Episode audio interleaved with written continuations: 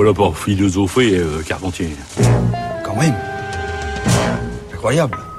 Bonjour Colomba. Bonjour Adèle, bonjour à tous. C'est vous qui êtes aujourd'hui aux commandes du journal de la philo et vous nous parlez ce matin d'un livre, du livre d'une journaliste turque. C'est ça, elle s'appelle Ece Temel Kouran et elle vient de publier Comment conduire un pays à sa perte, du populisme à la dictature aux éditions Stock. Le livre commence par un constat. On a pris l'habitude depuis quelques années de souligner la dérive autoritaire et populiste du régime turc, présidé par Recep Tayyip Erdogan, et donc de distinguer nettement la Turquie des démocraties libérales occidentales. Une distinction qui pourrait bientôt devenir beaucoup moins nette selon l'auteur de ce livre, puisque certaines logiques populistes et conservatrices à l'œuvre en Turquie existent déjà ou pourraient très bien apparaître en Europe ou aux États-Unis.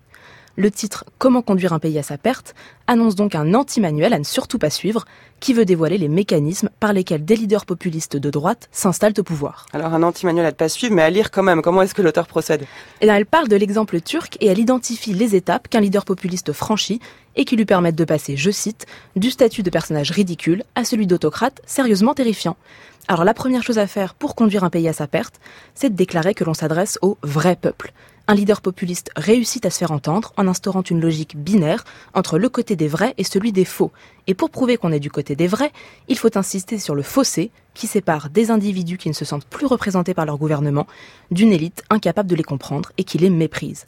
Et même plus précisément, la réussite du leader ou du mouvement populiste tiendra à la capacité qu'il a de persuader ceux qu'il a désignés comme le vrai peuple qu'il les respecte et qu'il est le seul à le faire l'auteur décrit à ce propos comment Erdogan n'a cessé de réclamer le respect pour les choix du peuple à chaque fois qu'on a dénoncé des élections truquées, tout comme il a réclamé que soient respectées les décisions de la Cour de justice quand ses adversaires ont été jetés en prison, notamment après le coup d'État militaire raté de juillet 2016.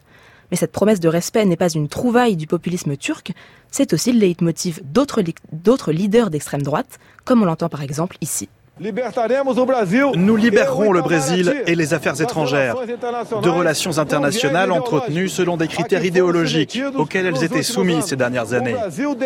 Le Brésil ne sera plus séparé des pays plus avancés.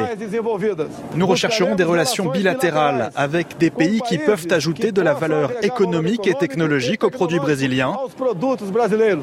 Nous allons récupérer le respect international pour notre Brésil bien-aimé.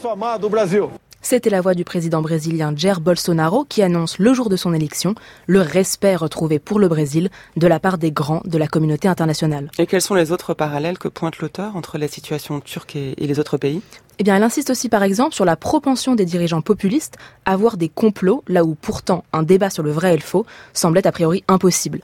La journaliste rappelle par exemple qu'en 2017, l'AKP, le parti d'Erdogan, a posté sur son site internet un article qui affirmait que la Terre est plate, et que la théorie d'un monde sphérique était en fait un complot contre le vrai peuple, fomenté par le Vatican, les sionistes et autres pouvoirs obscurs. Et on peut comparer cet événement avec un autre qui s'est passé lui en février 2018 en Floride, puisqu'après la fusillade qui a fait 17 morts dans le lycée Marjorie Stoneman Douglas, certains étudiants qui avaient survécu au massacre ont été accusés sur Twitter d'être des acteurs payés pour participer à un canular organisé par un groupe de pression anti-armes à feu et anti-Trump. Ils sont très inquiétants, ces gens qui racontent tout ça. Je ne suis pas un acteur, d'aucune manière que ce soit. C'est vrai que je suis le fils d'un agent du FBI, mais je suis avant tout un survivant. Un élève qui était présent dans cette école et qui a été témoin de ce qui s'est passé. Et le fait que Donald Trump Jr. ait acquis ce commentaire me dégoûte. On entend que les étudiants ont donc dû prouver à la télévision qu'ils étaient de vraies victimes, pour contredire les trolls soutenus par Trump lui-même. Etchetemel Kouran multiplie ainsi les parallèles entre la situation en Turquie et dans d'autres pays pour montrer que la tendance autoritaire du gouvernement turc n'est pas une exception qui serait due par exemple à la religion du pays. Le but est de donner à ceux qui s'estiment protégés d'un gouvernement populiste par l'ancienneté ou l'histoire de leurs institutions démocratiques la possibilité de repérer et donc d'enrayer les mécanismes qui pourraient signer la fin de ces institutions. Parce que tout l'objet de ce livre, c'est de montrer que non, un gouvernement populiste, ça n'arrive pas qu'aux autres. Merci Colomba. Le titre de cet ouvrage?